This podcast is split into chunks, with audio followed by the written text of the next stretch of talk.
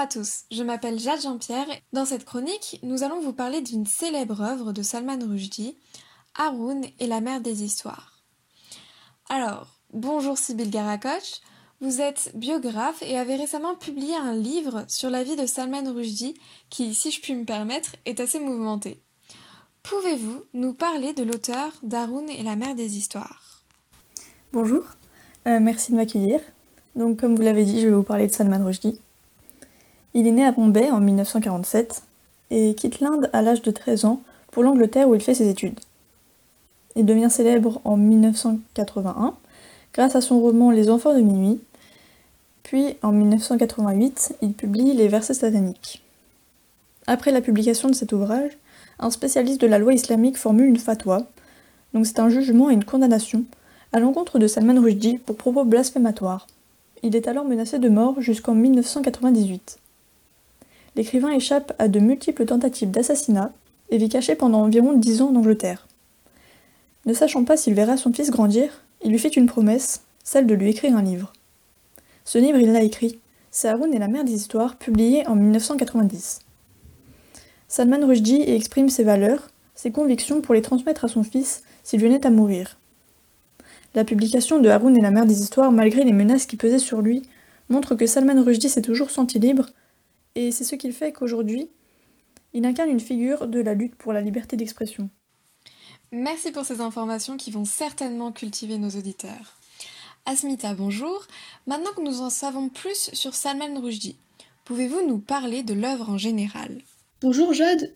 Oui, c'est dans ce contexte particulier que Salman Rushdie publie son œuvre en 1990. Haroun et la mère des histoires est une œuvre écrite sous la forme d'un conte. Dès les premières pages, l'auteur nous emmène dans un univers particulier, plutôt fantastique, je dirais.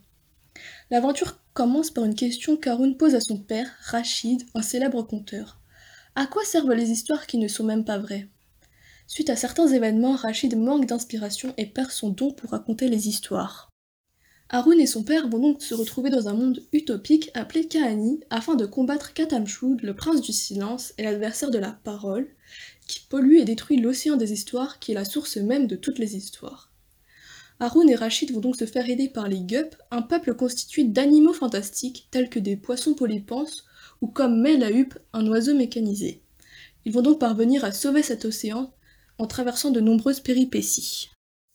Cette œuvre est donc un véritable plaidoyer pour l'imagination et la liberté d'expression, comme nous pouvons le lire à la page 124. À quoi sert de donner aux gens la liberté de parole si vous ajoutez qu'ils ne doivent pas l'utiliser? Et la liberté de parole n'est-elle pas le plus grand des pouvoirs? Alors elle doit être pleinement utilisée, s'exclame Melahup. Ce conte pour Rushdie est donc un outil de défense contre sa fatwa et lui permet de défendre sa cause. Hmm, très intéressant. Je suis certaine que votre discours donnera envie à plus d'un de lire ce roman. À ma droite, je vous présente Emma Montigo, notre précieuse étudiante en fac de lettres qui va pouvoir nous éclairer sur un sujet. D'où vient l'inspiration de Salman Rushdie pour Haroun et la mère des histoires? Alors, il faut savoir que Salman Rushdie s'est inspiré de différentes œuvres pour écrire Haroun et la mère des histoires. La première, et qui semble la plus évidente à mes yeux lors de la lecture, c'est le recueil populaire des contes des mille et une nuits. En effet, on a Rushdie qui intègre euh, dans son conte une atmosphère orientale, mais également une souplesse narrative dans son intrigue, parsemée de méandres, de retards de narration, comme si l'œuvre était un récit oral oriental traditionnel que le lecteur écoute. De plus, le personnage Rachid Khalifa, le père de Haroun, est conteur, et cela peut être interprété comme euh, une référence directe à la célèbre conteuse des Mille et Nuits Sherazade. Enfin, la référence la plus flagrante est que on a la mention des mille et une nuits dans le conte par un personnage, un homme politique euh, arrogant qui, pour impressionner Haroun et son père, les emmène sur un lac à bord d'une barque qui est appelée les mille et une nuits plus une, car selon lui, je cite, Même dans toutes les mille et une nuits, vous n'aurez jamais une nuit comme celle-ci. Cependant, les mille et une nuits ne sont pas la seule source d'inspiration de Rushdie. Le conte fait également écho à une autre œuvre favorite de Rushdie, Le Magicien d'Oz. Ce film l'a beaucoup impressionné dans sa jeunesse, et c'est d'ailleurs cette œuvre qui lui a donné envie d'écrire des histoires. On a donc de nombreux parallèles, comme par exemple la situation initiale d'Haroun, qui vit dans la plus triste des villes, qui rappelle le Kansas natal de Dorothy en noir et blanc terne. On a encore la, la lune de Kahani, où Haroun découvre un monde merveilleux avec des personnages hauts en couleurs qui rappellent la planète Oz. Mais ce monde complètement fantaisiste peut enfin rappeler la troisième et dernière grande inspiration de Salman Rushdie, les aventures d'Alice au pays des merveilles de Lewis Carroll. Les personnages fantasques, farfelus, mais surtout cette circulation fluide entre rêve et réalité sont de grandes similitudes entre les deux œuvres qui font tout simplement rêver le lecteur. Ah oui, en effet, c'est une histoire à faire rêver. Passons maintenant à Lorella Perioli. Bonjour Lorella, nous vous connaissons pour votre fabuleux blog dans lequel vous avez il y a quelques mois fait une critique d'Arun et la mère des histoires. Vous qui êtes une grande fan, parlez-nous d'un passage qui vous a indubitablement marqué. Oui, bien sûr. Alors personnellement, j'ai beaucoup apprécié la mise en avant de l'importance de la liberté d'expression.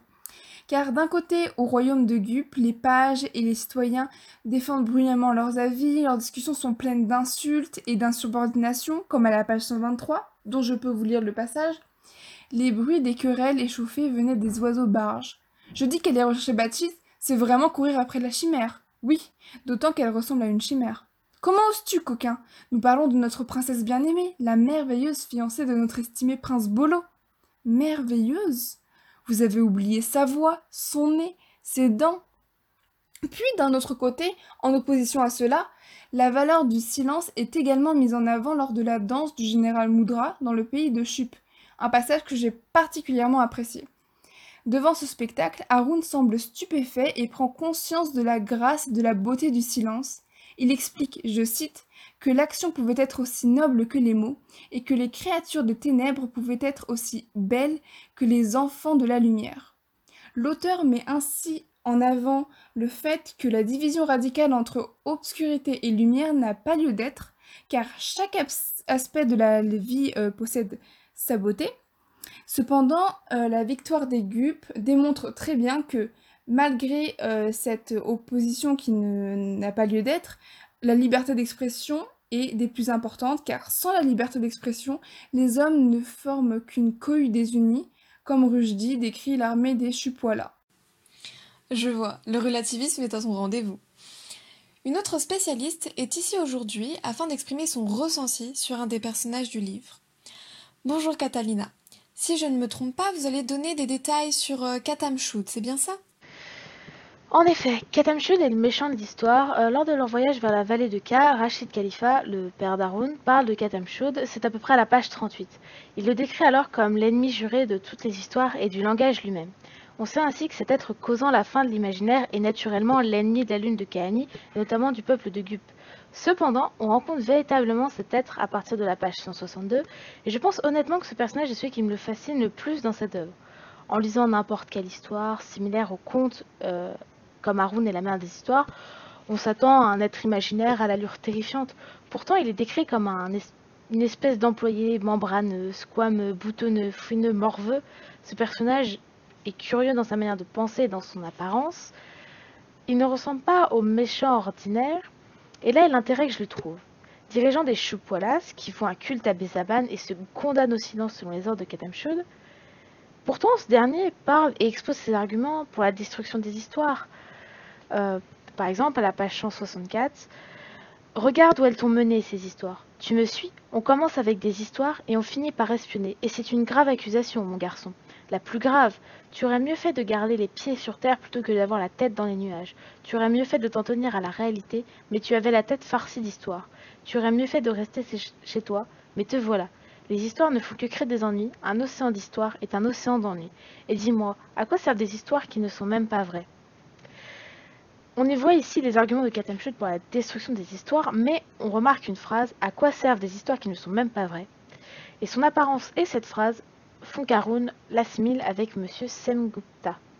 Pourtant, il est capable de se transformer en un monstre terrifiant juste à la page d'après, mais il dit que ce n'est que de l'épate et il juge ça véritablement ridicule. C'est là que Katamshut devient véritablement fascinant, puisqu'il rejette entièrement les contes et les histoires qui ont bercé nos enfances. Il rejette complètement la liberté d'imaginer impressionnant. C'est vrai que ce Katam a l'air fascinant. Eh bien, merci à toutes pour avoir donné envie à nos auditeurs de lire ou même de relire ce fabuleux roman qu'est Haroun et la mer des histoires. Il est temps de nous quitter. Je vous souhaite à tous une bonne journée et à bientôt